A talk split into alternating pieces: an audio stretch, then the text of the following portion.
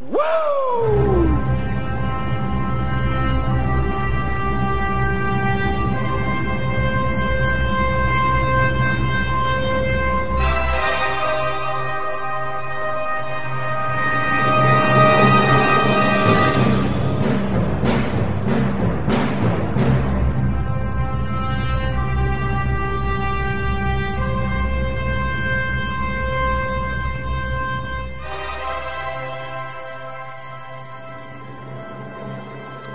and welcome to the Caledonian Kings of Wrestling podcast, episode 10 already, Stuart. Big milestone, mate. How are you doing? I'm still enjoying it as well, so I've not caved in with wrestling yet. Um, I thought I, I thought those two WCW episodes might have killed it for you, but you've done well. You came at the other end of it. no, we're going to bounce back here. Yes. We've got some good wrestling We've kicked, out at, we've kicked out at two and we're making Yeah. comeback. We've got the hot It's a near fall. Yeah. um, so we're going to be doing WrestleMania 24 today. Um, first things first, Stuart. I don't remember this WrestleMania at the time as one that I watched live.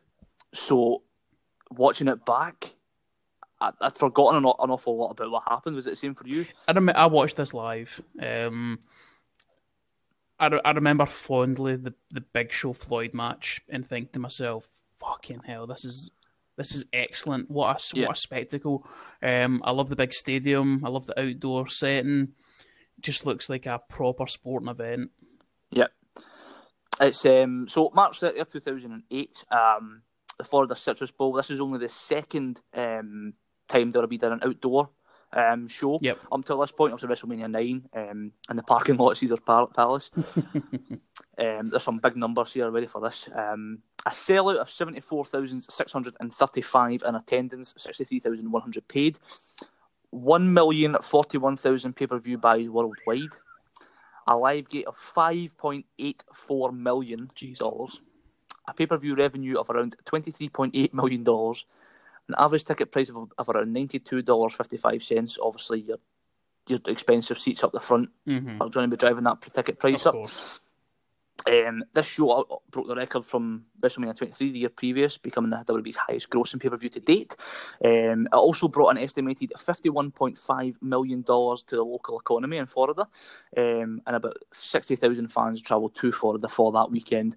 Um, this is why WrestleMania nowadays is so sought after by cities because it brings a lot of revenue Oh, of and a lot of people to the course, country. yeah. It, it, sorry, to where it is anyway. Um, so, uh, you know, just looking at those stats when I was looking it up, I thought, Christ, that's remarkable. Mhm. You know, it's a real event. You know, you look at all the other pay per views and you only find, you know, certain pay per view buys, etc. This is why WrestleMania is an extravaganza, you know? The granddaddy of them all. Yes. Um, do you, need to say grand, do you need to say grand person nowadays? Uh, Um, I, I don't think Vince likes that using grand because it makes it seem old, like him. so there was a pre-show. Um, it was also on pay-per-view, from what I could find out. Uh, there was a battle royal, but the winner would receive a title shot against Chavo Guerrero later in the evening for the ECW title, which Kane won by eliminating Mark Henry. Exciting stuff. oh, sorry, I missed that. um, so to open the show, we get um, US military jets flying over the stadium, um, and as we see them pass, the sort of camera pans down to the crowd. Very nice shot, um, and and in its full glory, seventy odd thousand. Um, the place is packed, isn't it? Yeah, yeah, good atmosphere. I'm always worried about these kind of a stadium shows because you always think that the noise is going to just go upwards and be lost. But nah, absolutely Not here. Not not here at all. Definitely. Um, Lillian Garcia welcomes us to the show um, before she introduces multi platinum singer songwriter John Legend to sing America the Beautiful with a drizzle of American monuments, Amer- Army veterans, and crowd shots. Because although this is a multinational event, America, um, America. I, fi- I, fi- I always find that really bizarre that they do that. I hate it.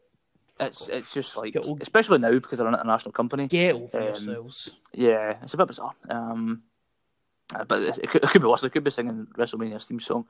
WrestleMania. Which is also Linda McMahon. Linda McMahon, yep. Yes, Marky I only found that up this. I only found that out this week. That's why it's in my head because I had to look up. I goes, is it? And I was like, I watched her coming out to it. I'm like, fuck me, it is. um, Glorious. so where are we? Where are we?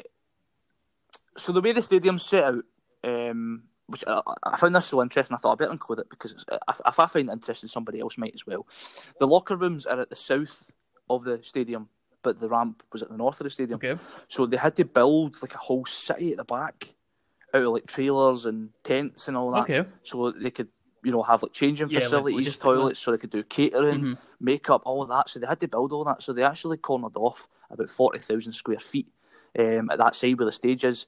And you know they had, had air conditioning fitted, their VIP areas and all Okay, sorts. okay. Um, it also had around 10 times the amount of pyrotechnicians that they normally use on Raw. Um, also, all, all, the fireworks and stuff like that they were using. Mm-hmm. Um, some of which they fired from boats on the nearby lake. That's the one you see over Ric Flair and stuff Yeah, yeah.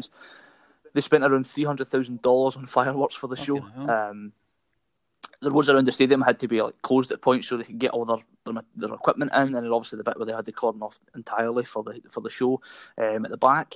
Uh, the bit over the ring was custom built in Belgium, I believe, um, and they had to ship it all the way over there just so they could cover the ring in case it rained. 'Cause I think there was a wee bit overcast at the start of the show. It was Um, very grey, yeah.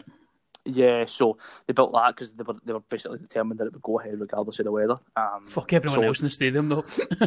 Yeah, exactly. you've, got, you've got a jacket. Nah, wear it. um, so e- evidently, a lot of pre-planning to Mhm. make such a large event a success. Um, well, if they're bringing I just find that stuff really if they're bringing that amount of revenue into the town, then they better be prepared. You know what I mean? So fair enough. yeah. Yeah. you just need to think about how many people everything's going through, Yeah. you know, and how many people are in charge of certain things, and to make it all go to success, it really puts it into perspective a wee bit.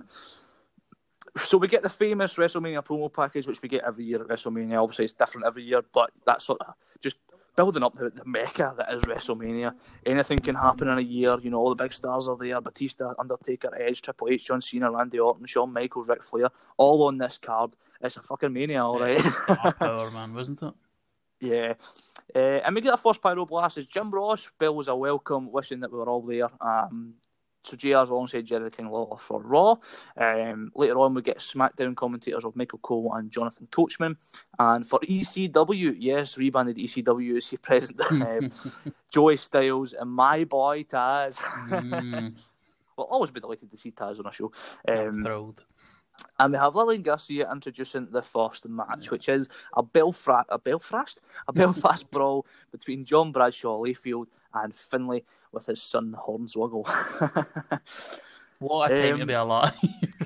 yes, thrilling. Um, so, but it's an ODQ match. It's basically a falls count anywhere match. It's been it's a up. street fight, yeah. Yeah, it's, it's a street fight. Um, somebody, either the commentators or the announcer, says that pinfalls and submissions can happen anywhere, but they don't really adhere to it in the match. So I think it was just a street fight and somebody got the wires crossed. Um, so this storyline here, and we're going to talk a wee bit a lot here at the, start of this show because there's some stuff that's worthy of talking about um, out with the matches themselves. So this was off the back of McMahon's Vince McMahon's illegitimate son angle. Um, so in 2007, WWE had attempted to kill Mr. McMahon off by blowing up his limousine. I recently listened to Pritchard's podcast where he talks about this, and apparently Vince's thing was was, well, I can't be here if I'm dead. kind of, kind of argue that. Can't really. argue with the Um, logic. Uh, he was basically trying to write himself off the TV, so he thought, if I'm dead, then I won't be there. And it's like, fuck me, man. Like, how does his brain work? Um, so they blew up the limo, and they planned to have a sort of three-hour memorial show the following week. But the real-life tragedy involving Chris Benoit, um, where Vice have actually released his documentary thing recently. Dark Side of the Um, I have not watched it yet, but I have heard it's quite harrowing and emotional, as expected. Mm, Um, but apparently, it's been really well done by them, so I probably will check yeah, it. at some point. Um, so they obviously they had to cut off their storyline, and they sort of the rumours beforehand was it was going to be a whodunit storyline. It would sort of circle to the next year. Um, it was going to be Linda McMahon in the end, um, and then it would be like Vince would then hand the company to his illegitimate son, who would be Mr Kennedy at the time. Mm-hmm. So because of him and Linda had shares in the company, if he got rid of Linda, then he would control the whole company, and then they could hand it down to the son that she doesn't know he had, or something like that. Was this is all rumor and Yeah, yeah. of course. Um, so obviously, Mr Kennedy, obviously Vincent Kennedy, man, Kennedy, get it. Mm, Uh, Booking. so he would then run the ship, um, winning titles, making things easy for himself until Triple H would feud with him, and it'd be sort of like the one I would gain control of the company, and that would be how Triple H would take over. Was that was the plan that was going to be put through? We believe. Um, Vince would then return, say he planted the evidence, faked his own death, so his real son would take charge. Um, so it was a bit, it was a bit, it's a bit of a strange storyline, a bit far fetched. Very soap Um, opera, that isn't it? Aye, aye. What, what would you make of it if that all worked out just as well? Do you think it would go Kennedy over as a top heel, etc., or do you think was just a sorry? I think Triple H would have just got his shovel and done his thing as he does. Yeah. Yeah, definitely. Um, so instead, this is the angle we actually got. Um, Finlay. yeah, so we ended up with like an illegitimate son angle where it was like Vince had an illegitimate son. We weren't sure who it was going to be. We had all these segments. It was actually quite an intriguing storyline until the end. Mm-hmm. The um, payoff was dreadful. yeah, apparently it was going to be Kennedy, but he actually had a wellness policy test failure at one point, which sort of probably dampened that, that idea. And they eventually went with Hornswoggle, which turned into a bit of a comedy sort of thing. Um, it turned out that Hornswoggle was actually Finlay's son. Um, JBL exposed that, etc. Um, before beating up Hornswoggle in a cage with Finlay handcuffed to the ropes, which was nice, but at the same time, it's just fucking ridiculous, isn't it? Mhm. Um, so, I mean, I'm not quite sure we'll talk about anything to do with this storyline again because this is kind of the payoff. Oh, this is Um, absolutely it's certainly, payoff. Yeah. I mean, it looked to start off with good intentions. You know, i- i.e., you know, they- wanted Kennedy to get over as a as a top heel, um, but obviously it just never never got going. Ah, obviously, the suspension and stuff like that. Is he just ridden with bad luck? Yeah. I think he's a, he's solid in the ring. He's absolutely solid in the ring. Good gimmick, good look. He just he's always in the wrong place at the wrong time. yeah, it seems that way. Um, He's a solid. so a, JBL, sorry, just, just he's a kind of a. I've always seen him. He's a solid mid card guy, but he's never going to be in that main event slot. He should never be your kind of world champion. You know what I mean? No, I think there was a time where you could see it um, back then. I think there was a time where you could certainly see it um, when he was, he was relatively fresh in and he was, you know, feuding with Undertaker and stuff. And Yeah, I, was- I, was- I, was, I remember watching him thinking, this guy's got yeah, something, bit. you know. hmm Uh, he's definitely, he definitely had something. I think obviously with the right booking, I'd say, I'd say with the right booking, anybody can be a of world course, champion. of. But um, I, I, it has to be, you know, booked correctly, and it, it was. It just, he just never had the luck. You need to have the full Um, package. Yeah. JBL comes out here in his limo, standard JBL style, and his game face is on, and yep, yep. he's um, certainly not in the best shape. Um, he's a fat bastard, isn't he? like, right, so like JBL, he was never ever the kind of you know the bodybuilder builder type of guy, but like he was in the main event for fucking years. You'd have thought he'd have gotten himself into some sort of shape at some point, man. Tuck in your gut, son. Fuck me. and then Finlay comes out, um, and then Hornswoggle returns from his layoff after his attack, so his wee Irish jig comes on. Mm. Um, I, I, I'm just going to say this now. It's great to have a Finlay match to talk Love about. Finlay, like, love him. I've always enjoyed Mhm. Finlay, and I probably because obviously my generation as well. I enjoyed this run that Yeah. he had. Like I've really enjoyed it. Um, considering he's like forty-five here as well, like he's fifty. He's he fifty here? Oh, right. okay. Yeah. Um, I had to look it up as well because I thought, why is he here? Mhm. Because he's, you know, he's long gone then since his career was done. Um, Shillelagh in hand. Um, so I've typed my notes and tried to type Shillelagh. Ah, I, I, yeah, I've just went for Irish. It was doing my head in. I had to look it up eventually. I've just typed in Irish stick. Uh, Irish uh, stick. Sounds like shit porno. Um, what so about you doing your own times, your own business? Trust me, I know good porno. Um, Nick, cut that. You cut that. Expect a complete brawl here. Uh, Finlay charges the ring and eats a kick before he can even get in.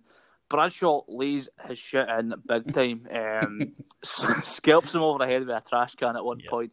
We get plenty of toys, some kendo sticks, uh, a baking tray. I always, always admire a baking tray and a trash can because it always sounds amazing. Love the sound of it. Um, he, as I say, it does not miss. He starts playing swing ball with Finlay's head, using the tray and a Mhm. trash can side to side. He then retrieves the steel steps, adds him into the ring. It looks like he's trying to attempt a pedal driver onto the steps, but Finlay sort of gets a big back body drop. Um, Bradshaw, it lands safely enough away for the steps at least. yeah. Um, we get JBL gets Finlay's shillelagh, and Hornswoggle comes into the ring and attacks him with a kendo stick to the back before he gets out to dodge, and then that turns JBL's attention to Swoggle. Allows Finlay he gets his uh, shillelagh and scud with it. um, I, I mean, that always looked solid, that weapon, didn't it? Like, It's one of those gimmicky weapons that actually look like it could do a bit of damage. Um, Finlay decides it's time to get some wood, uh, introduces a table to the match, setting it up in the corner. Um, JBL then smacks Hornswoggle to the ground, and Finlay pursues him and bounces Bradshaw's head off the He table. slapped the shit out of Hornswoggle, man. He- oh, he moly.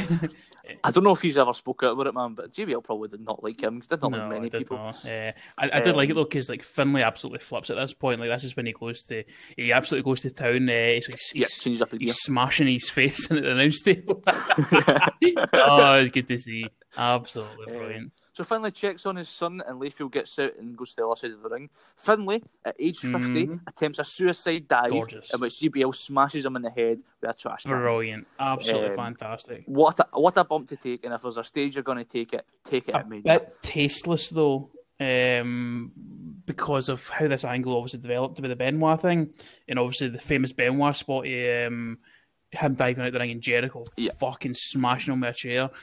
Um, Yeah, I, I mean, I don't, I don't think they would have considered no, that. I know, but Um, it certainly mirrors it. But I know what you Yeah. mean. And- obviously, not too long ago, that's when Benoit passed. So Uh, I say passed, but you know, yeah, yeah, yeah. um, Do you like how um, so Swoggle still kind of outside the ring and uh, just as nonchalantly as you like, JBL just lunges a bin at him, like take that, Aye. you little he cunt. gets back in the ring and just he looks, looks at him and he just picks it up and you see Oswald he just looks at him and goes Ah. oh shit he's coming for me and he just hurls at him um, brilliant it's just dick move JBL but it, was a really nice spot because it looked as if it was off, off the cuff Yeah, yeah. but that made him look like a sick Yes, bastard you know just, ah fuck you And you know? also made Hornswoggle look like the afterthought, which was it's, it was good psychology. I liked it. I liked it. I liked it. Yeah, very good. Um, Finlay then berates JBL with some headshots with the the, the chair. I can't remember. Never wrote it down. It was Um, a and tree. he hits his- a. Oh, the Yeah. tree, yeah. And then he hits his senton thing, um, which I believe is called the Celtic Cross. There's different moves that's been used for that before, because Sheamus used to do a Razor's Edge that he called it the Celtic Cross as well. So it's kind of been It's uh, Sheamus's white noise. yes, aye, yeah. correct. Yeah, because I that's why I was confused when I think I'm like, what, is that the Celtic Cross? Or is he calling it something It's a else? side slam. Um, That's Yeah, pretty much. Um, we then get JBL getting thrown through the table, and Finlay only gets a two count. He then picks up the steps, but JBL kneecaps him with Mhm. a kendo stick, forcing him to crumble, and then JBL hits the ropes and hits a clothesline from hell for the one, two, three, eight minutes, 43 seconds. Solid opener. Ah, Genuinely enjoyed it, to be brilliant, honest absolutely fantastic. Um, Yeah. My notes were uh, it was not not a not a bad opener, um, despite having JBL in it. Um, what I was thinking was that this is the perfect match type for JBL to be in. Uh, he doesn't have to wrestle. He doesn't have to worry about psychology. He just gets to hit cunts with things, and that's Yeah. perfect with him. Um, both guys get absolutely battered. They get battered with plunder, baby. Uh, and it kept obviously it kept JBL from having to actually wrestle, so it's the best use of him. Uh, JBL likes to call himself a wrestling god, and that is why I'm atheist. Okay, fair enough. um, I, I I really enjoyed this. Um, I, I I just thought like what I, as I say, you know, watching it and seeing Finlay in there, and I just I just like I don't know, like if there's another guy Like him. like him, Mhm. you know, that that has that sort of because if you remember back to WCW days, he was considered a fantastic technician. Yeah. And then now he's, he's this sort of brawler type, and I don't know, this match just worked. And for me, the wrong guy won to the degree Oh, because it would be a nice way to kick off the crowd. Um, with Finlay getting the win, him and Hornswoggle getting their, their pay their payoff, if you like, you know. Um, I'm not sure where it goes for the end of this, right enough, but I don't imagine too great because I think the following year that's when JBL packs it in. Yeah, Um, Mysterio retires him, and he goes into commentary. Yeah. We get our first, uh, sorry, our second celebrity appearance of the night. Kim Kardashian, who is the special guest hostess. Yeah, She says she says that the Money in the Bank ladder match is up next, and she also says that the winner of the match is going to be the same guy that won it last year. It's Mister Kennedy. ah, she's a cunt. I just totally no sold this and skipped it. Kennedy. um, oh yeah, it was it was it was one of those ones where you know they get the celebrities involved and stuff, but him coming out, but he gets right in her face and she is not comfortable. You know that way he's like right, he's like Kennedy. Right in her- Bet you love that. face. Bet you. You can see her hair moving and yeah. having a wee breath. I'm like, oh, that's horrible, man. like, fair play. I thought it was brilliant. Um, he thought I'm just going to take the piss right out of this. Earn your money, darling. Yeah. So we get our first Money in the Bank ladder match that we've done on the podcast, um, which is going to make it very, very difficult for us to keep up with it because we don't know what to expect when we do them. Yeah. Um, obviously, we write, write the notes as we watch it, so it was very, very difficult to keep And you up. can't call every spot. No. Um, so. Morris, John Morrison out first. He's one half of the tag team Mhm. champions. I think it was with the Miz at the time because they were doing the ECW dirt sheet stick. Um, so we're what twelve years on, and that still exists. That is exists. still a thing, yes, indeed. Uh, Carlito with his apple, um, the gold standard Shelton Benjamin with Pyro, um, which is nice. uh, Shelton, Shelton has always been a favourite of mine, by the way. Like always, always, always. Even here, um, we have the long-haired skeleton shirt ECW CM Punk. Bastard. Um, he looks a bit greasy here. Kennedy. Um, so these two have got history for last year. CM Punk had his hand on the case before Kennedy took him out and won it, um, which we'll see a wee bit later on. Um, Kennedy, however, he lost the briefcase um, to Edge after he suffered an injury. Um, it was quite bizarre to me because he's got all year to cash it, cash it in, and this happened like halfway through the year. Uh, no, so Um, so what happened was that, that was the kayfabe uh, shoulder injury, but the reason he get the belt, the briefcase took off him is because he failed that drug test. Oh, so that actually links yeah, up. That was the that was the Ah. reason before that. Yep, yep, yep. It was the signature pharmacy scandal. Obviously, when the Benoit thing Ah, happened, right. like um, Kennedy get busted, Edge. Um, See, I thought I heard him talking about it, and I thought maybe it was just kayfabe Yeah. in them because I thought he said that he was injured. the reason, he was, they weren't sure how long he was going yeah, to do so that was for. WWE's reasoning for taking off him, but it was with in fact uh, because uh, the the drug thing. Yeah. Ah, right, you fly Mhm. bastard. Um, so it wasn't a case of rotten luck for that one then. No, that, that was was just him stupid. stupid. Uh, uh, MVP, the US champion. Oh, was it the MVP? Um, and the Intercontinental champion, Bon Jovi. Oh, sorry, uh, Chris Jericho. The first thing Uh, I've noted here is, of course, Y2J is the Intercontinental Champion. Of course he is. Like, so the, the chances when you're watching a random pay per view for this kind of uh, era, that it's very high chance that he's the From champion. any, any any era that Yeah, Jericho was in. yeah, Yeah, Fucking hell. yeah that's quite funny. Um, still, um, also this a wee bit before his great heel run that we all Yep. know. Um, so he, he's no longer returned. I think he returned actually against Orton. Um, and it's still the black ladders at this Mhm. point as well, which I noticed. Um, I prefer the spray painted silver ones, but each to their own. Uh, so kick off the match. Everybody leaves the ring to get ladders except MVP. He just steals somebody else's ladder his- who throws it in the ring. ground, loved it. Yep.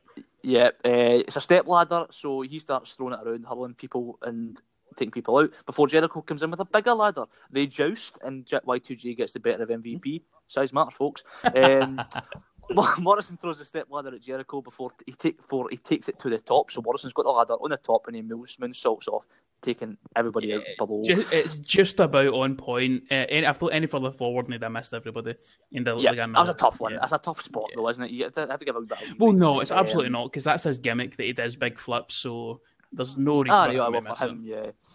Kennedy scrambles up the ladder. Jericho attempts to cut him off before Morrison dominoes using the ladder to, from the corner into the other ladder. Very nice. Um, wind up with quite a few of the guys up the top um, battling it out. Kennedy grabs Morrison for a superplex off the ladder before Benjamin gets up there and he hits a sunset flip onto Kennedy. So we get like a sort of super Yep, tower of doom. yep. It's Loved it. fantastic, man. Um, Benjamin climbs up again. Carlito comes in and he tips the ladder. Benjamin lands on the top rope and he sort of pushes the ladder at Carlito, knocks him down. Creative as anything. Um, he gets back on the ladder, but he, he tries to like sort of leap onto the ladder from the ropes, but it Yeah, crumbles, so- and it's just oh, what a Yeah, shame. so I was just about to say, so when I was watching this, like this match is made for Shelton Benjamin, and then he jumped on a ladder and it crumbled. Like, oh, fucking it was a, it was a It shame, man. Like it was not He his did. fault. He, rede- he redeemed himself almost immediately with a massive flip off the top of the ladder through the ladder on the outside that's on the apron.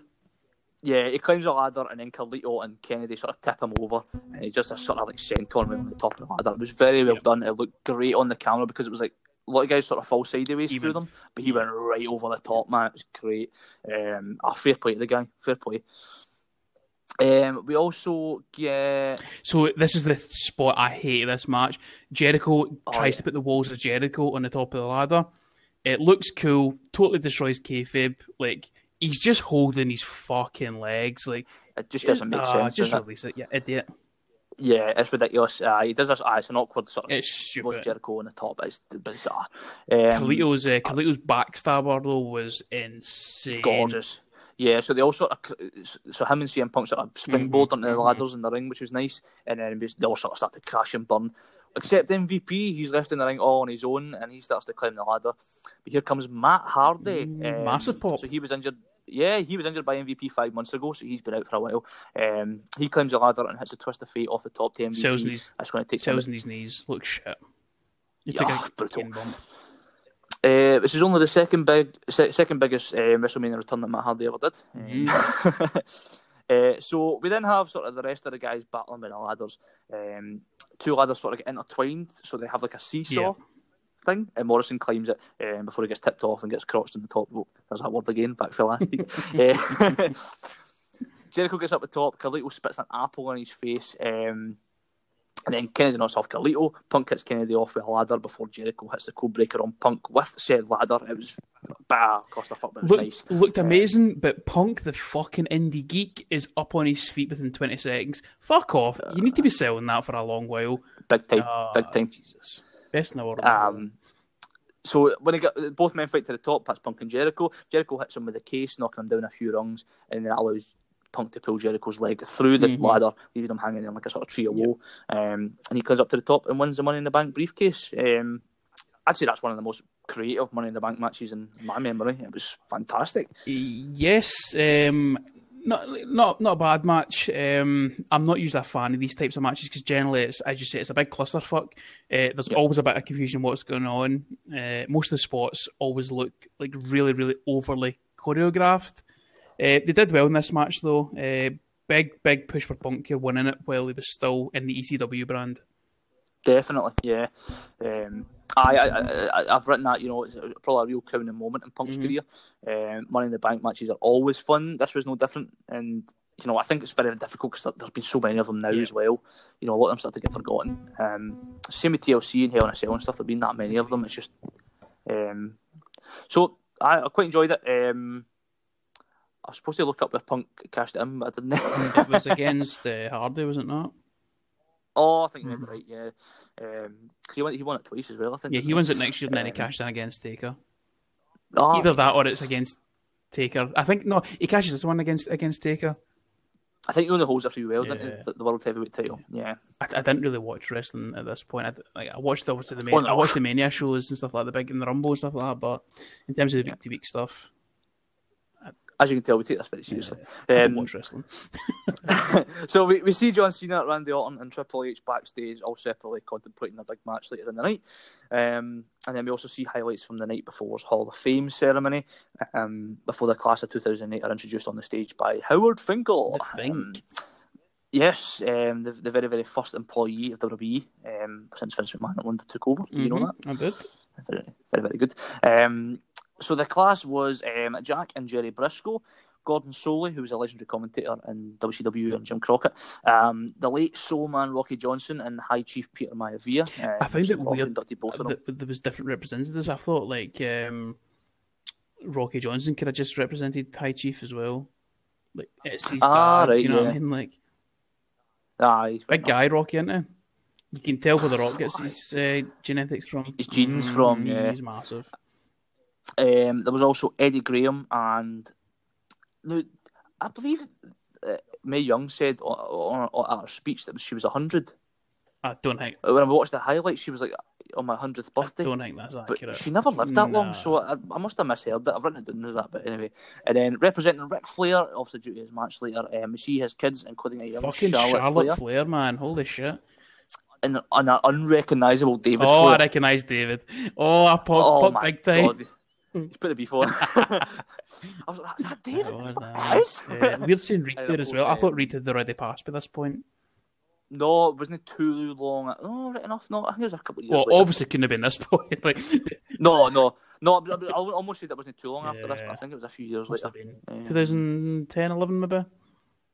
Maybe, yeah. Um. So I good class. Um, Yes, very.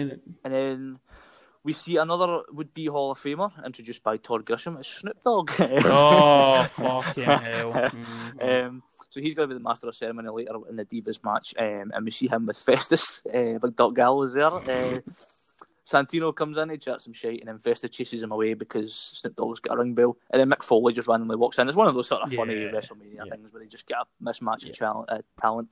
Um, JR then tries to plug. I've not written this down because I found it hilarious. The AT and T text in who you think's going to win the WWE Tag Championship match between Cena, Orton, Triple H. He didn't have a fucking clue what he was talking about, No. man. Like he just goes, "This is the AT and T um um um text uh." Who's, who's gonna win? he didn't have a No. fucking clue what he was talking Stick about. to the wrestling, Yeah. JR. Oh, it was a shame for him. I, think they maybe just threw that one on him, to be honest with you. so, next up, we have the battle for brand supremacy. Fucking you had that William fucking Regal, yes. Yes, the first star of the night has made his appearance. Um, and player player, SmackDown Ah, fuck assistant off. Terry Lily Garcia was a personal favourite of mine. One of the best ring announcers, I think. She's fucking excellent. Yeah. Yeah. So we're going to get Batista versus Umaga. Um, Big Dave. Batista represents SmackDown and Umaga representing Raw. What do you think of this for Big Dave? Like third, It's a shame. match on the card. Like that's proper. Like creative. We've got nothing for you, kid. In it. Like Yes. And Umaga, don't forget this time, Umaga was off the back of a pretty good run at this point. Um, Yeah. As a good heel. just just, um, uh, just after Triple H buried them, wasn't it? Pretty much, yeah. Um, to be Batista, they gave him the full booner, you know, with the pyro, Mhm, etc. So he, he got that and at least. Um, Regal calls Umaga Umanga. The manga. Um, yes. Probably Regal said it's right.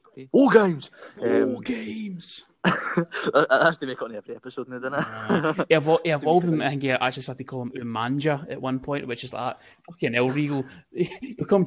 Was he doing it to take the piss? Or I it think just- it's just how he speaks to Boris. I think he'll be calling him. He'll be saying Jumanji next, Umaga. and that's Oh, not racist. Jumanji. um, Umaga, for me, you know, watching this even then and, and now, I believed he was somebody that could kill me. man. Yeah, yeah. Remember when they You know- destroyed Steve-O for Jackass on Raw? Oh my God. the two of them. And he was he was laughing and everything, and I'm like, he is going to fucking he- actually yeah, murder him for yeah. this, like, and rightfully Mhm. so. Um, so we got a big horse battle, and as Big E would say recently on the uh, the New Day podcast, I love two big guys bumping meat.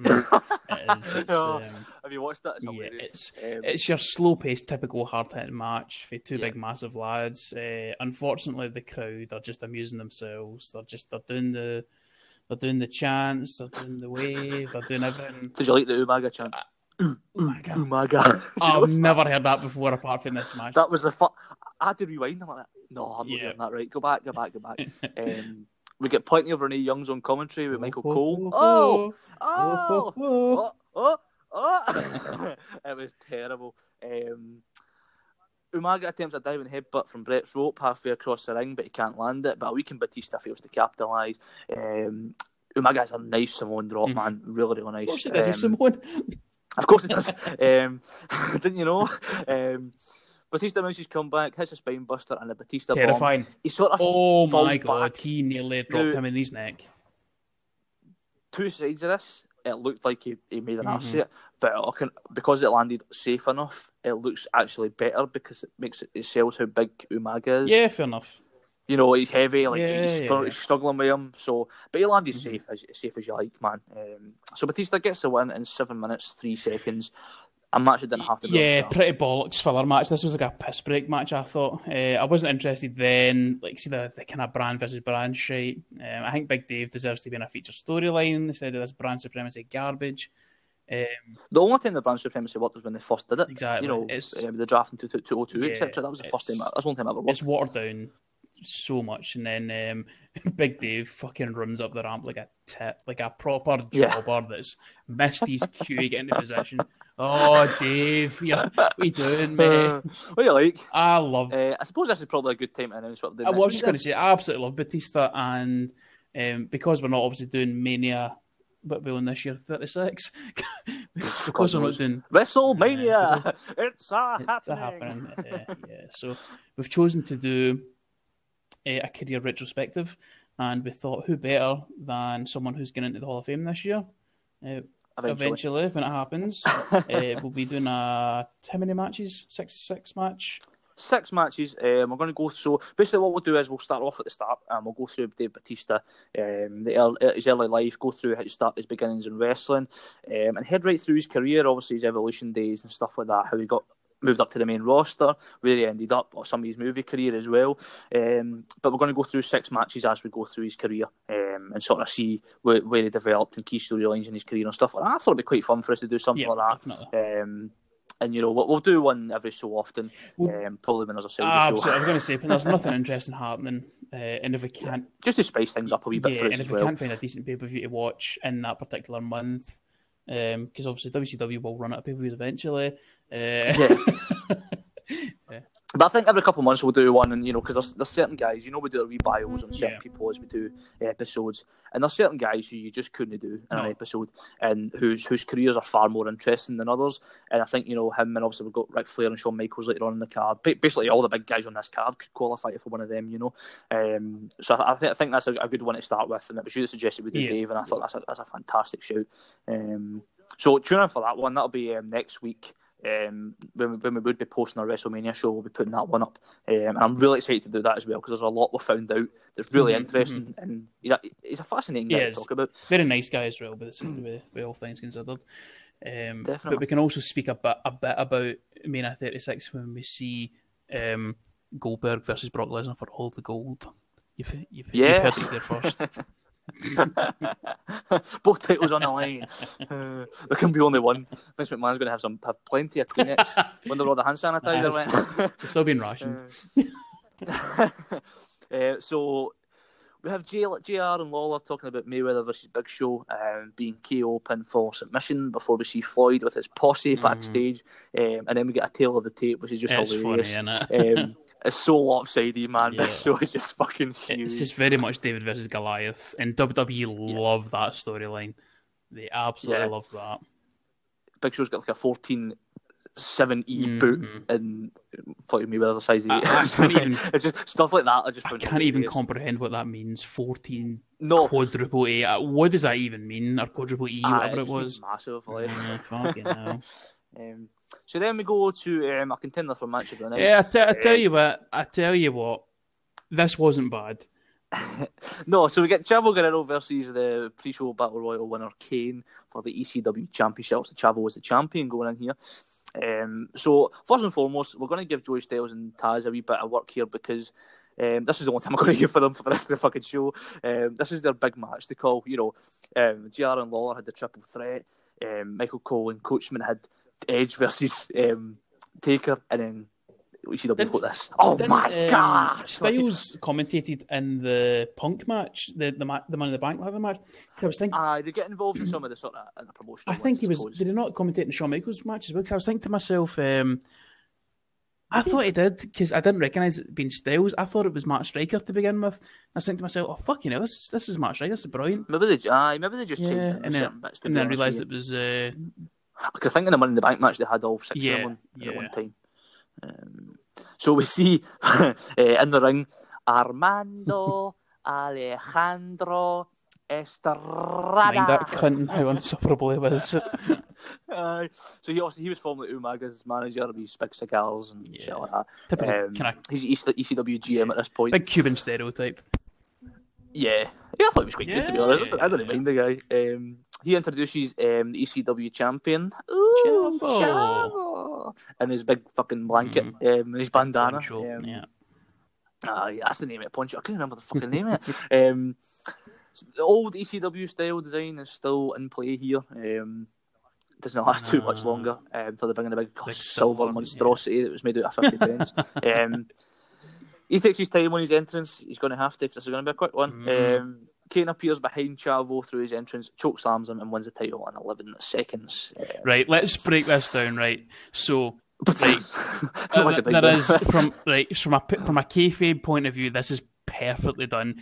Kane is three times the size of the champion, Yeah. and he gets the drop on him. Of course, he's going to destroy him in eleven seconds. It just makes sense. Yeah, no, I'm, I'm, I'm no, I'm no dragging on it by any means. Um, it made good sense.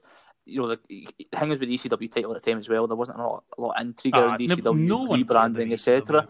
So to do something like that, it probably, probably even heightened people's interest in it. I thought, oh, that was quite Yeah. good, you know, and move on. It popped the crowd. Um, ah, Yeah, decent, man. Nice wee break before the next match. It was, it was, it was refreshing, wasn't it? Um, we then see Carlito and Maria Kanellis in an advert for the show. Um, I don't know why they're showing the WrestleMania ads because it's Yep. already on. Um, but Carlito has a fight with a Seagull. Um, that's, that's a bit- Imagine explaining that to a non-wrestling fan. I just, it's just I know, I know. Carlito and Maria, Maria are on a date at a beach, and then he starts fighting with a seagull. It's Mm. bizarre. We then see um, Raven from Disney Channel's That's So Raven uh, in the ring. She's there for Make a Wish and does some talking. So that's about it. So we can finally get down to business. Um, there's a lot of this because it's WrestleMania, like stars all over the place. Oh, stars, aye. She's a mate. She's grade A, right? Fucking A-listers here. that's this is this is why people were complaining about the WrestleMania paychecks because she took it, man. She was. I mean, uh, she's no Sabrina Um, from Sabrina Day, you know what I mean? But uh, She's no Buffy the Ah, Vampire there Slayer. you but what can we? Um, So Ric Flair versus Shawn Michaels in a career-threatening match. Time to go down to Mm, business. Love this. Um, love this. we see a so we see a, nice promo package highlighting the career of Ric Flair. No promo package could do it justice, but this one did as good a job as any. Um, 16-time world champion, recognised by Mhm. WWE. Um, he says it's 21. I've heard as high as 25. I believe it's Um, 22 is the actual number. Right, okay. Uh, uh, uh, it depends who Yeah. you're listening to, isn't it? Um, in storyline, Vince said to Flair, next time you lose a match, your career is Mhm. over. Um, so Rick had come back for an injury and he said, I'll never retire. And Vince says, well, I'll make sure you retire then, sort of thing. Vince. uh, so he would have multiple, multiple matches in, in previous months. Um, they would win by the skin of his teeth. Um, it certainly brought Yeah, interest and oh. drama. And even, you know, the bleakest of matches that he'd have. Um, he bet some solid talent, Umaga, Regal, Triple H, um, but now he wants to face Mr. WrestleMania because if he can't compete with the best anymore, then he should retire. Perfect Um. Brilliant. The HBK promo about Old Yeller um, is just Mhm. great. I, I don't know if you watched that. I, I- looked it up on YouTube just to watch it in its um, totality. It was just fantastically done because it's like Michaels loves Yeah. Ric Flair, so why would he want to beat him? And just basically says, well, sometimes even if you love that dog, you got to Yeah, put it out of his misery. And it made you believe that he was going to finish his hero if he had the chance, you know. I'm getting the goosebumps um, thinking about this match again. Like, It's great, man. It's good. I watched it twice. Uh, one, for the notes and second time just to enjoy it. Um, Flair gets interviewed before the match by Mike Adamle. Remember him? That's. Jeff Harvey? Um, Jeff Harvey. Oh, that's right. That's where that comes from. Very good. Um, so he, he ba- Ric Flair basically says his, his game plan is to be the man. Um, so Shawn Michaels makes his entrance as HBK as ever, but it's only to be outdone by so the Nature did you- I like the fact that HBK doesn't have a kind of typical Shawn Michaels over the top kind of entrance. So it doesn't Aye. take away from the It doesn't take away from the importance of Flair's night. Uh, very, very classy and very out of character for Shawn Michaels, who is Yeah, a very, very, very well known nice. cunt for that kind of thing. Pe- pe- People obviously do say that the later career of Shawn Michaels was nothing like the early career Yeah, Shawn well, Michaels. sometimes you can't Um, forget the past. Fair enough. Um, Uh, Charles I- Robbins, Charles Robinson's the referee. Right, right. The yeah, I'm just right going to get to that. I was going to touch on the on the, the blue robe um, that Flair wears and the pyro and stuff. So Charlotte redid it as Oh, a of tribute to her father yes. um, Mhm. later on, which is lovely. And she uses some of the actual fabric It was from that yeah, robe. yeah, that's correct. Um, yeah. But that robe is fucking It, fantastic. it does look back to front though, doesn't it? When he's wearing it, it, it- yeah. uh, it looks like you know what I mean. You know what you check Yeah, the tag yeah. the front because it's a bit tight. Yeah, it did. It did. Um, but I've written that as well. Little Naitch will ref this one, of Mhm. course. He Yeah. absolutely should. Yep. How fitting. he looked as, um, emo- as as emotional as Flair and Shawn Michaels did. Yeah, and we'll touch on that Little Naitch later on in the show because he was He was the star of this mania. oh man! Um, so we, we- see Flair's family front row, um, emotional as ever. I don't know if they know what's coming, but it's just Mhm. this whole match. Um, as I say, that this is one of the matches I regret not watching at the time. Um, this and Taker and Lesnar WrestleMania This- 30, two matches I never This watched was at the the match that I and got up for to watch Mania for. This is why I Yeah. stayed up to watch it. fantastic, man. Um, two of the biggest stars in wrestling, Yep. and they do exactly that. They kick off with some wrestling. Mm-hmm. Um, hammer locks, Flair drops Shawn with an arm drag and does his strut, and the crowd It's- are already in The here. first five Like, minutes, it's the classic Flair kind of back and forth match, isn't it? He does the, you know, the hands through the hair as he, he goes for the, the Yeah, handshake. we get the shoving Oh, contest it, as well. it. It- HBK sha- slaps the freckles off of Flair's face. That's it. Yeah, he kind of goes default heel. He slaps the shit yeah, him, man. and you, you you just do you see like when Flair, the camera zooms in on Flair and you see blood Yeah. on his tongue, yeah, and I'm like, "Ah, that's sensational, man! Like you could not have fucking written that better. Um, it was just a cool moment, and then they both start exchange chops. Um, Flair's prime offense. Um, Sean goes up to the top, but Ric Flair tosses him off to the mat. Rick then goes to the top two. HBK attempts to throw him off, but he hits a right hand, and Ric Flair hits a cross body for the first time. Flair has ever managed to move off the top. Honestly, I, I remember I was watching that. So I've been watching 2002, and he was a ma- he was in a match on Raw, and Ric Flair goes up to the top, and JR goes, "Oh Flair, you know that Yeah, never works." yeah. And he, he throws him off, and just watching this. It reminded me of that, and then he actually hit something, and I was just like, "Oh my god!" And the crowd oh, knew it as well. They felt it. It It is the, the one of the unspoken rules of wrestling is that Ric Flair is never allowed to hit a move successful off the top rope. He goes to the top rope to Yeah. get thrown off it. What a boss! Exactly. That's how we turn the tide in a Flair match. yeah, It's fantastic. Um, oh, remarkable spot. even though it was only a small maneuver Mhm. too, it's just amazing how much Definitely. we're talking about it. Um, Flair attempts a figure four, but he gets kicked to the outside. HBK attempts a springboard moonsault onto Flair, but he sidesteps and the Heartbreak Kid lands gut first on the Raw announce table. The table sort of Mhm. implodes, but slowly. So he takes a bit of That gut, a, a, a, a thing on the ribs. have- He's visually Yeah. winded. It looked a sore It, one. it reminded me of when we done St Valentine's Day Massacre. See Vince's bump off the cage. Oh, it was yeah. that same part of the table that he smashed off. At, oh, that must have fucking sucked. Definitely. Um, aye, that was a bad one. Lovely spot. it looked good. Uh, Um, pace, pace kind of starts to slow down a bit now, um, and right, rightly so. In fairness, so that trying to get trying to get the, the, the you know the, the, the legs Yeah. out of this match. You know, we're trying to get the, the distance out of that you absolutely can. uh, Um, inside, outside, back inside, back outside, blah blah blah. Um, HBK gets through his kind of a vintage repertoire, if you will. Uh, the atomic drops, then into the big big elbow. Uh, the, I like this kind of a spot. Um, so HBK starts tuning up the band. The crowd are having none of it, man. There's no, there's no Yeah. clap along with. They're booing the fuck out of man. And that, ah, yes. Uh, unfortunately, he can't follow through. He goes, Yeah, so he goes he goes for the super kick, stops himself, and he sort of just realizes Yeah. what's at stake, and that just always Flair to tie him up. in brilliant. What a transition! Massive pop. Mhm. Crowd goes nuts. Yeah. Um, HBK slowly reverses the pressure, and then Flair gets to the ropes to get out of it. Um, they exchange some quick pinfalls, um, as quick as Flair can Mhm, go mhm. anyway. um, and then Flair hits a chop block, which again gets a pop. The dirtiest Love player it. in the game is present. There was one spot that I Um, noticed. Um, I don't know if looking up to it or if you've missed it.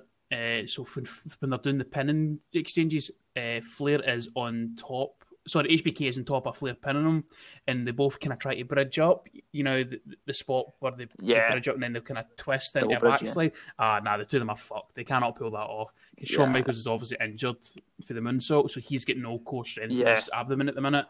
Ah, It was an awkward one. Yeah, I, don't, I, I didn't remember that. I never mhm. noted it. I didn't want to do this much any injustices. I'll nitpick it in. Oh, of course. Um, so Flair ducks enzuigiri and locks in the Mhm. figure four once again. Michaels gets close to the ropes, but Flair pulls him back to the centre.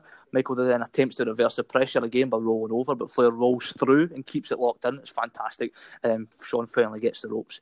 Um, they get both men get up, and all of a sudden HBK has a sweet, chin, sweet chin music out of nowhere.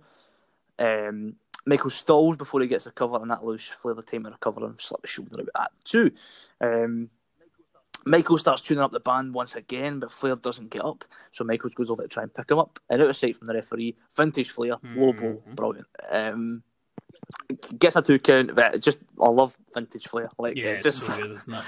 when he does Yeah. stuff like that. Um, The wee poke to the eyes, everything. The wee thumb to the eyes. Yep.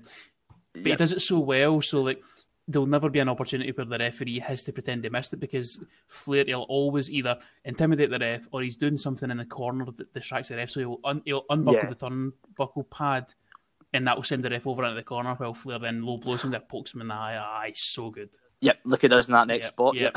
Yep. um, when HBK gets in the figure four, Nature Boy scrambles to the corner, he pulls off the turnbuckle pad, and then as the referee gets distracted to try and fix it, he rakes the eyes of HBK and was him up for two. Very nice. Um, he Shawn Michaels hits another super kick out of nowhere.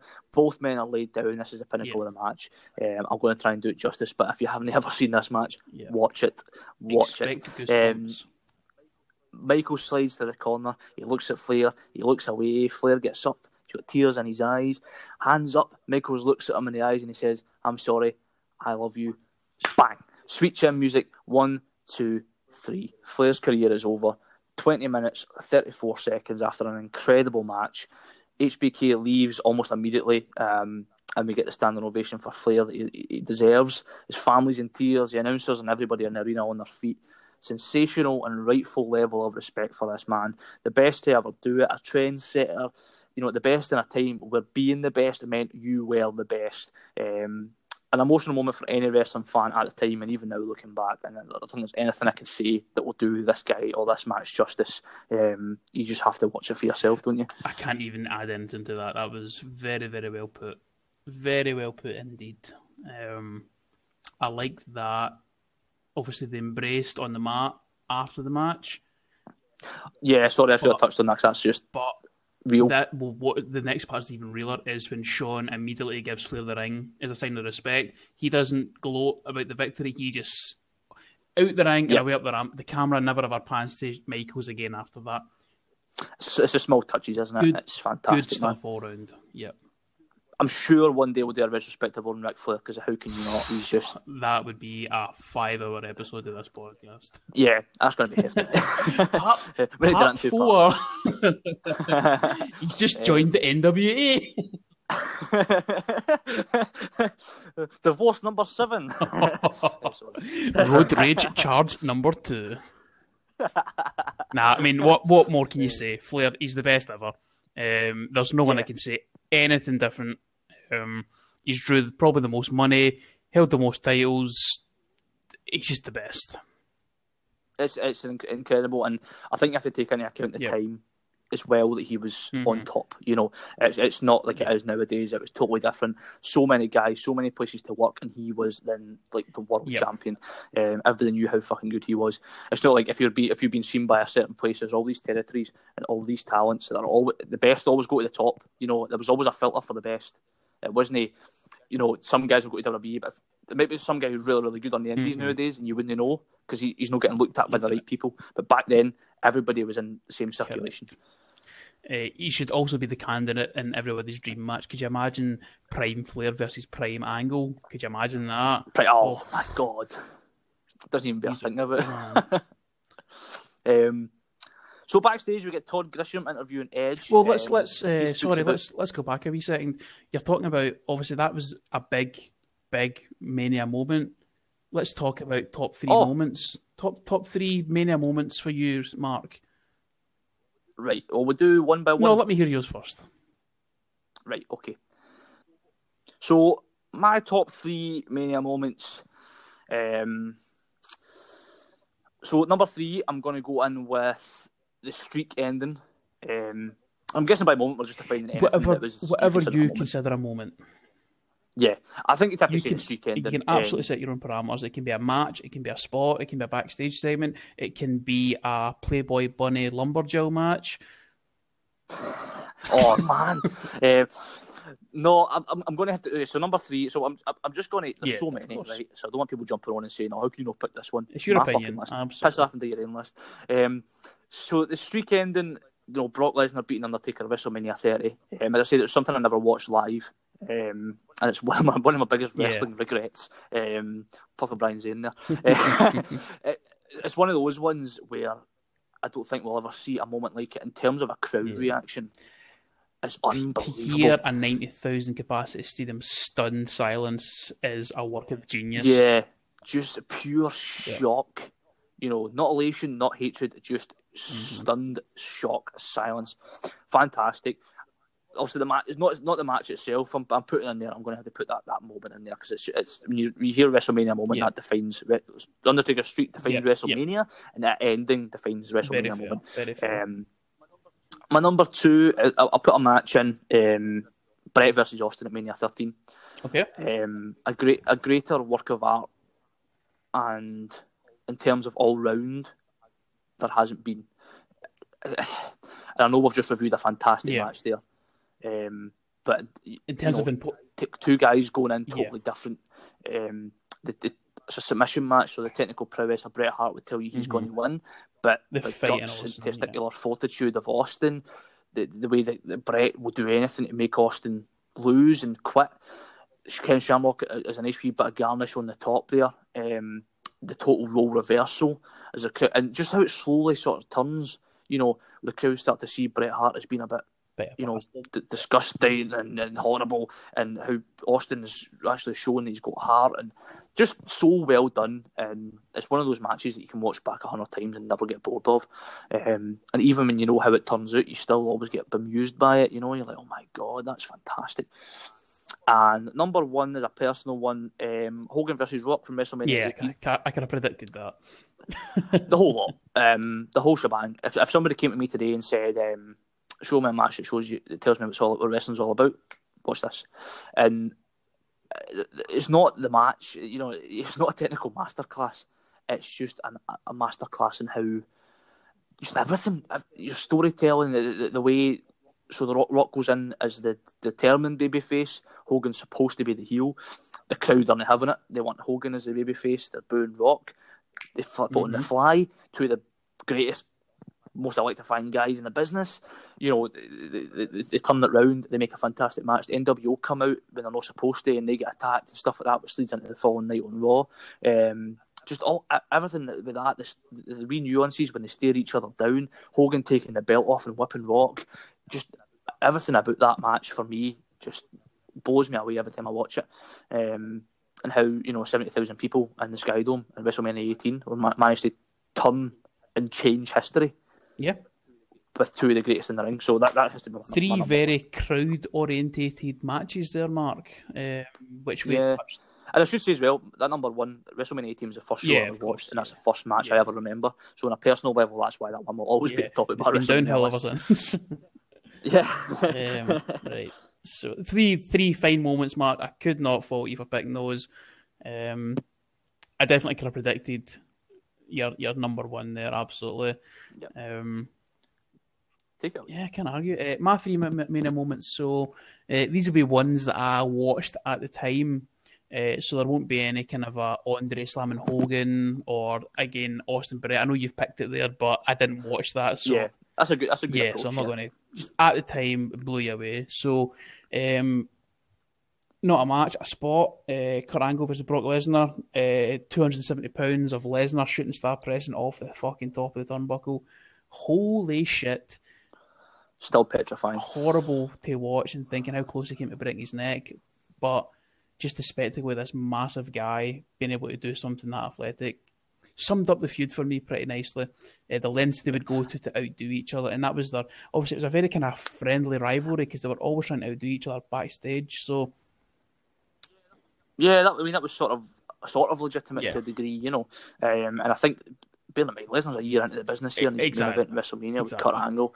Um, yeah. Fantastic. Uh, number two, could be seen as quite controversial these days. It's uh, Eddie and Benoit embracing at Mania 20. Oh. Um, so Eddie has retained his belt earlier in the night. Uh, Benoit taps out Triple H in the main event triple threat to win the World Heavyweight title for the first time. Uh, a very, very nice moment for me personally. Um, obviously, as you know, I didn't grow up watching WWF. I grew up watching WCW. So seeing the two, the hardest working wrestlers in WCW come through and make it in the big time. Uh, it's just a clear picture of hard work paying off for two wrestlers that should never have made it in Vince's world. Yeah, I think you've got you know two of the hardest working guys. I mean, for me back then, I, I, that was one I didn't mm-hmm. watch live, and I remember a young Mark crying yeah. Yeah. um, watching that, and you know, and I don't even silly myself by by saying that. You know, I think it's one of those ones where if you if you witnessed it, and you know, obviously, as you said, it could be controversial, but not in the manner that yeah. we're speaking of here. You know, um, I, I, think at the time it was a fantastic moment. Um, and as you said, two guys who worked their arse off to get there and had no right to be there in exactly. Vince's eyes or in you know the company especially eyes. Tap, they were because they, because they were good enough, and especially tap out Triple H at Mania which is just yeah. Off, you know? um, and number one is obviously uh, TLC two from WrestleMania 17. Uh, this uh-huh. moment obviously had to be from my favorite mania of all time because it's the best mania of all time. I know you said I know you I say differently that. sometimes, uh, depending on your mood. Um, I thought this match itself set the bar for any sort of similar match type that's ever been, and it has never been matched again.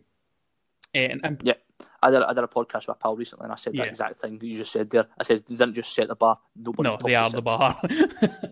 uh, Edge's spear, obviously, in particular from the top of the ladder, is absolutely iconic. The the flash of the camera bulbs going off behind them, JR's call, just, oh, just, everything was just perfect. A perfect ladder match. Uh, I spoke about it obviously in the Money in the Bank ladder match earlier on. It's usually a clusterfuck.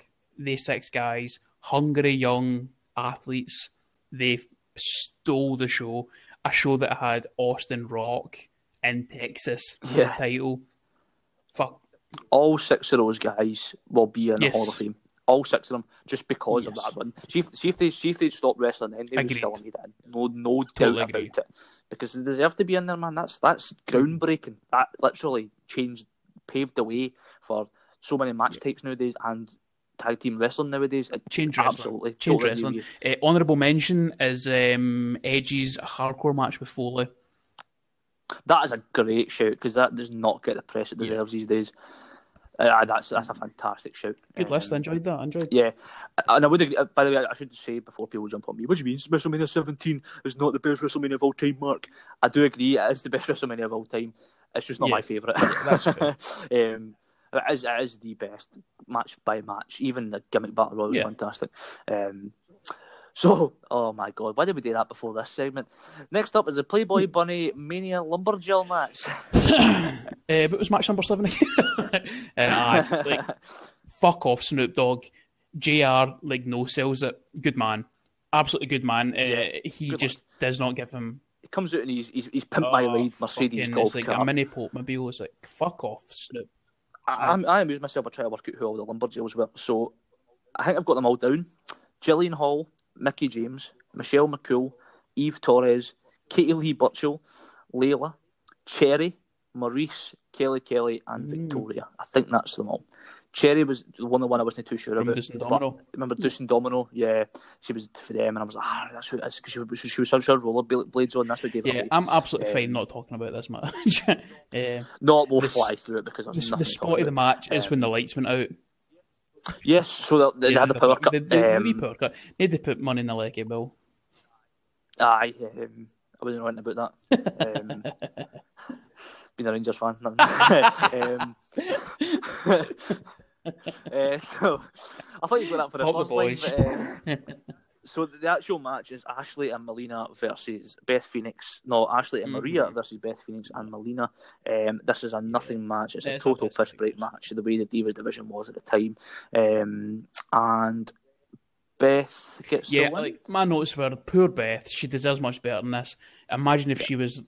She well, I'm going to be honest with you. Though, she did not. No, she did not because she can't. Because look at the quality around about her. My thoughts yeah. were: um, imagine if she was wrestling today in her peak how good the division would be having someone like that. Yeah, she just missed the beat. Yeah, and uh, also um, fuck you, Jerry Lawler. Try to get yourself over. A, a punch yep. Santino some kind of interference. Aye, and then Santino ends up back in the a minute later, and then. To be fair to Snoop Dogg, he clotheslined him out his yeah. fucking boots, um, which to be fair gets a pop, um, and he leaves with Maria after after again on a winch, um, a dirty bastard, um, and him, Maria, and Ashley leave. Um, I would like to say a bit of a sad note, obviously, but seeing Ashley out there and, and after the horrific news of her death in May last year, um, always sad when a wrestler goes, but especially when mm. they're so young. Um, I think she was 40 years old when she passed. Um, just just a shame when stuff like that yeah. comes about. And, you know, you watch something back, obviously it's not happened that long ago, and just watching it, it remind, reminding me yeah, of it, you know, and I was like, okay, better say, better say something about that, you know. Um, so we're into the business yeah, end this of the is starting now. Yeah. Um, events, so, yes. So triple threat match for the WWE Championship: John Cena versus Triple H versus Randy Orton, who's the champion. Um, so we get a promo package highlighting all three men's journey to this match. Randy Orton, the champion, captured the title after Cena's legitimate injury forced him to surrender the title back in October. Um, he's feuded with Triple H, Shawn Michaels, and returning Chris Jericho. Successfully defending the title against Jeff Hardy at the Royal Rumble. Um, Triple H had a strong showing in the Rumble match, um, but John Cena had returned prematurely from his injury at the Garden. One of my favorite mm-hmm. Rumble moments. Um, it was supposed to be out for nine months, I believe. But it was back in four, um, which is oh man, he, the prototype mm-hmm. is real. Um, John would win that match, um, but he decided to take on Orton at No Way Out instead of WrestleMania because he's John fucking Cena. Um, the way the fuck he likes. Um, Orton got himself deliberately disqualified so he could retain his WWE Championship. At the same event, Triple H would outlast five other men in an Elimination Chamber match and become the number one contender. So William Regal determined this match a triple threat because John Cena had been hard done by and Triple H had rightfully deserved um, the title match. So that's how we get a triple Wonderful. threat. So, um, speaking of being a Rangers fan, did you enjoy the marching band playing "God Save the Queen" for some odd reason? I didn't understand. We're cutting this. We're no, no. I, I noticed that though. Fuck, like, man, but, this is the poorest aye, Cena special entrance I've ever seen. It, it was, was terrible. Bad, it? I also like that the lights um, are still um, off. they're using this. They're, aye, for the using the spotlights yeah. to illuminate the ring. Brilliant. yeah. Um, that, that was the worst. You remember some of these good mm. entrance season, but like the Gangs of New York style one he had and stuff. This That's was a terrible. shitter. Um, I'm sure it was a good idea on, on paper, paper, but it was not, good. But just sounded terrible. terrible. Uh, and I'm just going to take a quick coma while Triple H and Orton make their entrances. Fuck me, okay, get okay. on with it. Holy fuck, man! It's 15 minutes for the two of them to make the ring. Unbelievable. You should have timed it. Um, AT&T vote said that Cena had a 52% chance of winning. Uh, Triple H had a 40% chance of winning. Orton had an 8% Then chance of winning. Then you add Kurt. Angle to the mix. And, yeah, Kurt Angle to the mix. Your chances of winning drastically go down. um, the lights over the ring, as I said, appear to be to be out, but I think they come on by the start of the match. Um, after Yeah, if they get or Triple H and Randy Orton bought them about Yeah, twenty minutes to yeah, fix it. yeah, so yeah. um, how cool is Triple H's water spray, man? It does not get mentioned enough. Underrated. Um, Randy Orton has that awful spinner belt, and I forgot we're still on that time. What a fucking horrible Yes, title, indeed. man. It still was old entrance theme, the bottom of my was life, but he'd only recently taken on the Viper Mhm. nickname, so I think it was changed not too long after this. I think by the next Oh, WrestleMania it's changed. Um, so triple threat rules, um, usual shit. um, so right for the bell, Orton grabs the title from the referee and smacks Triple H on the head with it, and that takes him out of the occasion for a while. Cena takes it to the champion with a bulldog and a suplex early on before working over uh, Orton, Orton in the corner. There's too many rules. um, Triple H throws Cena out the ring and he starts to take it to Orton. So it's clear they've got so Tri- um, being Triple H gets nailed with the title and he's back up and in the ring for in, with, in within 30 seconds. What a knob. What a I know. fucking I wrote, as I was writing it, I wrote, he was selling that for a while, and he wasn't, and I was just like, oh my Mhm. god. um, Cena picks up both men, attempts to AA or the FU, I don't know what they're calling it at this time. I think it was the FU, Yeah. to be honest with you. I don't think they changed it yet. Um, so Triple H slides off and he kicks him right in the gimmick. Um, Orton hits his patented backbreaker on Triple H and takes control of the match. He starts controlling both men.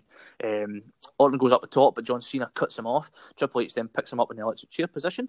Orton attempts a high crossbody um, on Cena. They sort of they land and Cena sort of rolls through, picks him up, goes for the um, few, Randy slides down and.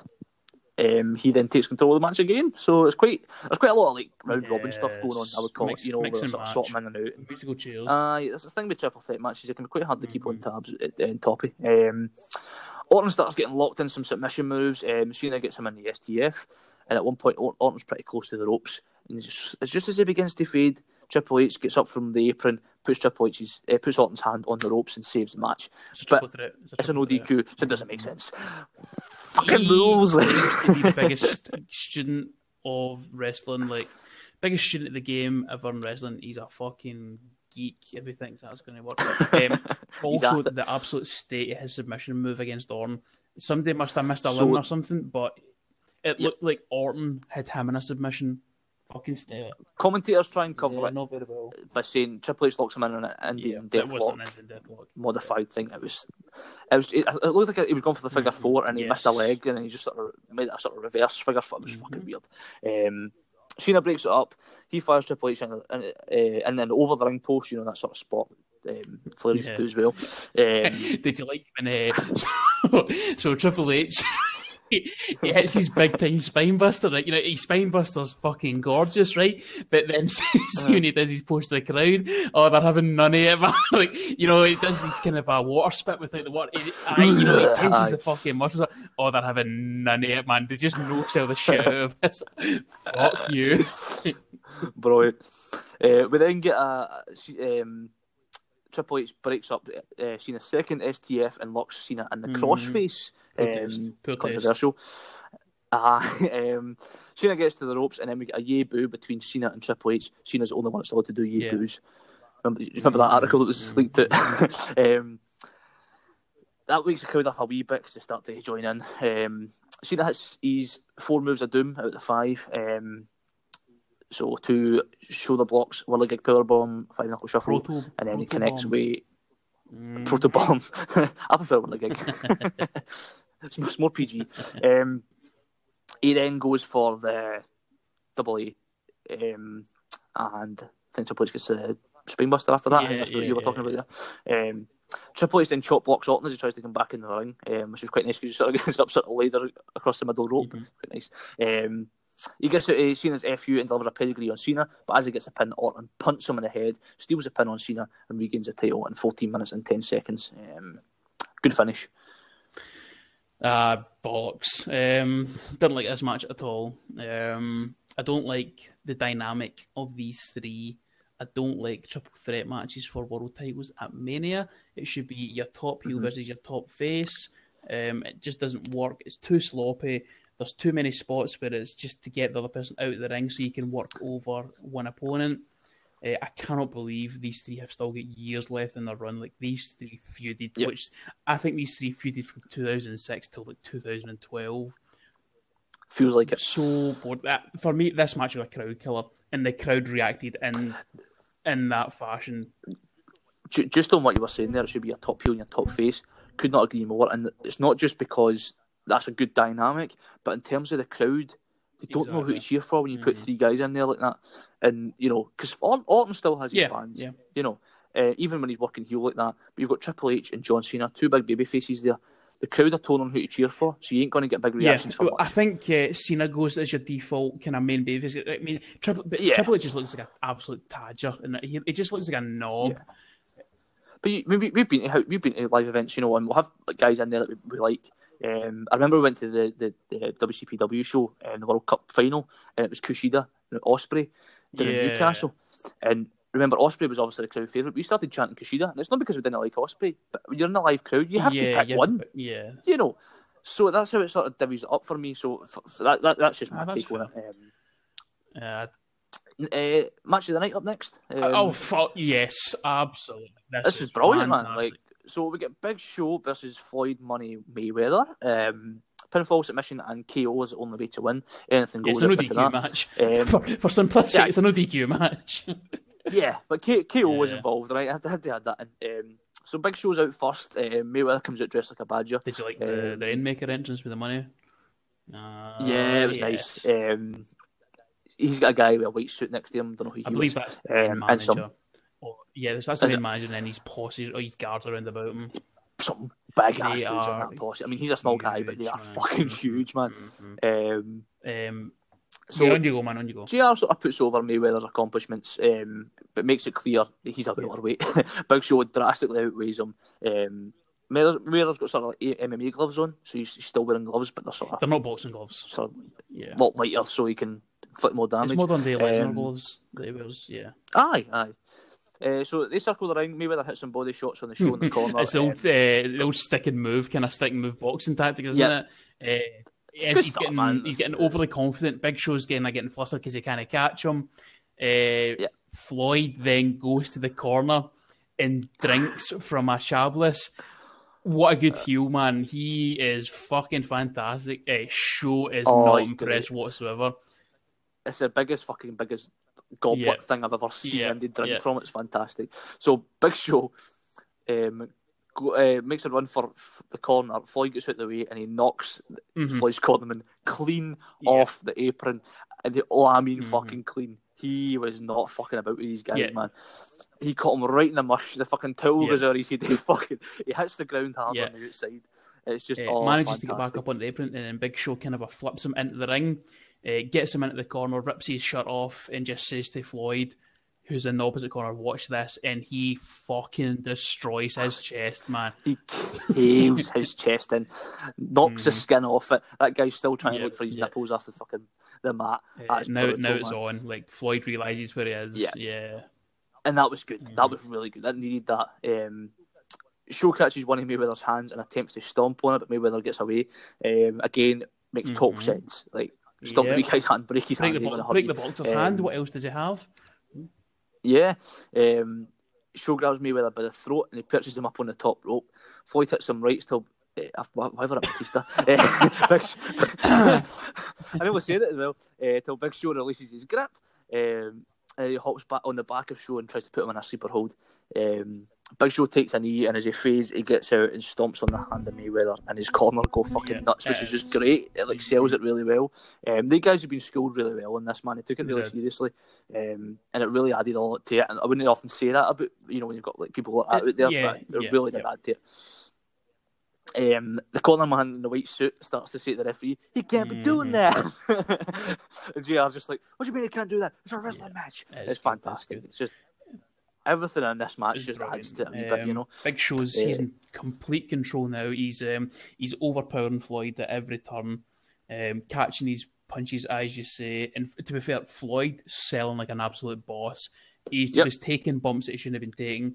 Um, like when Big Show stood on him with both feet, Holy Literally shit, him, yeah. that is crazy. Um, Floyd uh, tries to leave, so kind of typical kind of heel fashion. Oh, I'm Yeah, done. we're out here, man. Um, We're done. Big Show's in hot pursuit, but actually, like, he runs over Floyd's crew. Like, he flattens every Yeah. fucking one of them. You wrecking ball, man. Like Yeah, throwing them yeah, about. which is like this, oh, those big they guys. did. They did. In fairness, they done so well. Um, Yeah. So Big Show obviously eventually gets Floyd back in the ring. Uh, Big Show just no sells a chair shot. To the back. When he had, he's got up Yeah. for the choke slam, it takes a chair shot to the back. yeah, so, no so this was weird. So he no sells the chair shot from like that guy's clearly about three hundred pounds, Yeah. but he sells it when a hundred forty five pound Mayweather smashes him with a chair. It's like, ah, come That's on, weird. come on, come on. There's a wee bit of uh, suspend your disbelief there, but we'll take it. Yeah, like the guy should just come in and tried to hit Yeah. him on the back, and he had no sell, and then Floyd could have went Yeah, and got the chair. exactly, have made exactly. more sense. Um, but he, he choke slammed that big guy, and that big He boy went up. up, yeah. Fair play to him. Uh, Um, some some kind of hit some headshots uh, with the chair to Big Show, um, and then it's the finish. Um, Yeah, so the, the guy who got who got choke slammed, he's got a big chain on. Um, it's got Yep. brass knucks on it. So he Floyd goes over, takes it off, um, and, and Dex, big show with that, and he can't answer the time count. So Floyd wins by knockout after 11 minutes 40 seconds. Obviously, Floyd can't lose because he's a legitimate fighter um, with an undefeated record. Um, so he leaves with his posse as the heel, and Big Show crowd are behind him, and he stands up and he gets sort of cheered and stuff like that. It was nice and overbooked to a degree, but had to be, and it was just so well Yeah. done. S- yeah, fair so play. one Fair of the play. best non wrestling story matches in the history of WWE. It's just it's so well done. I mean, would, who, who, who would you even say it Uh, contends Vince that? versus Shane at Mania 17. It's the Right, only okay. other one that comes anywhere near this. Uh, if you're counting Vince, Yeah, I can. uh, uh, I thought Floyd was excellent here. Um, he's an amazing Brilliant. heel. He's a natural heel. Um, respected the business. very, very respectful to the business. He's someone that I always felt um, would have done very, very well in WWE full time. Obviously, Yeah, but he, he made. well, he I, made I his don't. I don't He- mean through financial gain. I mean he would be a top star in WWE. Um, see, like the UFC Ah, right. guys kind of are coming in to do now. Like obviously Ronda's done it. Uh, there's always talking McGregor coming in and doing it. I think Floyd Yeah. would have went straight to WWE. Um, because the thing is with, with him, like not only has he got the Mhm. gimmick there already behind him, but he, he just get he gets what mon- he knows how money. to. You know, he, he's a He's businessman. Like he understands. And we- also, they've explained it to him. This is how Oh, we're going to make this work. And he he went with it, and he's like, "Yeah, this is who's going to make money." Exactly. I like that. Yeah. You know, Well done. um, very, really well done. well done. He went for the journey and not just the result. Correct. That's well, what he went you couldn't, couldn't have said any better. Well done. So it's time for your main event. Yes. Um, Uh, I'm just going to quickly skip forward past the Taker seven minute entrance. Okay. Um, hell. I should, I should point out Kim Kardashian. Oh, uh, they broke their attendance record again because, of course, she needs more. She, she needs more time, man. She's not getting. She's not getting the airtime she deserves. So I thought I'd put her over on this podcast a bit more. Um, just put my headset down now. Did you like Taker's ministry style jacket and no hat, Um, or did you I genuinely gen- I just skip it off? skip Taker's. All right, like I had like a ministry jacket, you know, without the sleeves, and he never had a hat on. Okay. Um, I just thought it was different. It was nice, Uh, Edge's Um, pyro, incredible. brilliant. Do you know what's the champion was Yes. last, and they've kept that up through Very of the show. respectful of Undertaker. Undertaker usually comes out last. Very well done. Yeah, I think the only time they didn't do it was a travel match, but that's Mhm. for obvious reasons. hmm Um, so fair enough. Um, to be fair, there wasn't many title matches on this fucking show. No, there wasn't. Uh, this Um, is also streak versus streak. Did you realise that? Ah, so Edge was Four and all at this four point. and- Yeah. hmm Yeah. Um, so Edge's theme song is a great theme Yeah. song. ever. Um, it's just so good. Um, he gets some sugar from his fiancée Vickie Guerrero. um, she's the SmackDown general manager at the time. Teddy Long's assistant, so she's in a wheelchair. Um, Teddy's pushing her around. I don't know why she was in a wheelchair. I don't remember that. Um, Uh, I'm sure Undertaker tombstone there. Yeah, More likely, yeah. like. So Undertaker does his throat slit to signal the start of the match. Edge hits him early on. Um, we get Taker going for his old school pretty early on. Can't hit it. Vintage Undertaker. Um, I'll tell big, you big ass vintage fucking Undertaker is right. See this bullshit typical fucking Undertaker match here, right? Within two minutes, he's bumped to the outside. Two minutes, and he's out of ideas. he needs to go to the outside. This is why uh, these supposed great Undertaker matches they just do not fly with me. He spends half the fucking match either on the fucking mat or he's on the outside on the floor. it's, it's all the time. I don't get these big fucking taker matches against uh, Michaels and Triple H at Mania are held in such high regard they're on the fucking outside and he's lying down for half the bastard match. Piss off. I had to get that off my chest. Okay, I'm glad we've got this platform that uh, Just ridiculous. Um, the, the, the, the chemistry's not right between these two. Um, Edge. This this match, I thought I expected mm. a bit better. Um, like, they did. I didn't think it was a bad uh, match. It was just but... nah, it wasn't for me. Like Edge needs an agile dance partner to go up against. Like somebody like Cena can bring a great match together. Orton, yeah. great match. Taker, God. Do you think they're too similar in terms of being two big gangly uh, No, because I think Edge is quite athletic, and, and right, he needs another athletic guy to dance with. But I think Taker's just Taker's well past it at this point. He's he's gassed, man. He is pumped. He still hits his big running dive over the top, um, and lands it pretty well. But did, did you did you make it that? Did you skip no, the no. Like, I know it's just, it's just it's all he does. Kind of big big signature dive, yeah. and you know lie down for another five minutes. Um, remarkably, still wrestling. But twelve years later after this, yeah, oh, he's he's, he's finished here. Yeah. He's finished. Five minutes in, we get a yeah, we get we get a lot of counters. Um, a lot of guys going for the big moves and not getting them. Um, I think Taker gets the old school at a 3rd mm. time of trying. Um, we see an Edge-O-Matic and an execution, which I don't think is used no, an awful lot. Um, he then puts it into a single leg Boston Crab, which is brilliant because Taker gets to lie down again. Uh, so, so, that's nice. Yeah. um, um, Edge ducks Taker's big boot and referee mm-hmm. Jimmy Korderas, um, who's got if you don't follow him on Instagram or that, by the way, he puts a wee video up just about every day. Um, and it's just a nice wee take that he does sometimes on okay, wrestling okay. and stuff like that. Um, it's quite interesting. I just had him. I, I forgot about what spot was coming next year, and I was wondering why the hell Jimmy Korderas was ma- uh, was refereeing the main event of main. I was like, where is um, uh, where's Chioda? Where's uh, where's Robinson? And obviously, I Chioda did the Raw match yeah, earlier, so I had to be the right, SmackDown okay, guys. Okay, that makes uh, sense. Because we still had the, the, sort of split brands with the referees and that as well. So anyway, um, Edge low blows Undertaker to get out of a choke slam before taking the camera off a cameraman and smashes it off a dead man's head. Uh, the referee's out and he can't get the pin. Taker then sits up. Edge looks to Tombstone Taker. He gets out and picks Edge up and hits the Tombstone himself. And we see Little Naitch being a hundred yard dash in a full on sprint to save the day. That's a fucking long uh, by the way. He, made that fucking Usain Bolt like kind of speed. Aye, and he slides right into position. One, two, kick out. Unlucky Little Naitch. He's got the best um, work rate in this match anyway. Absolutely. Very good.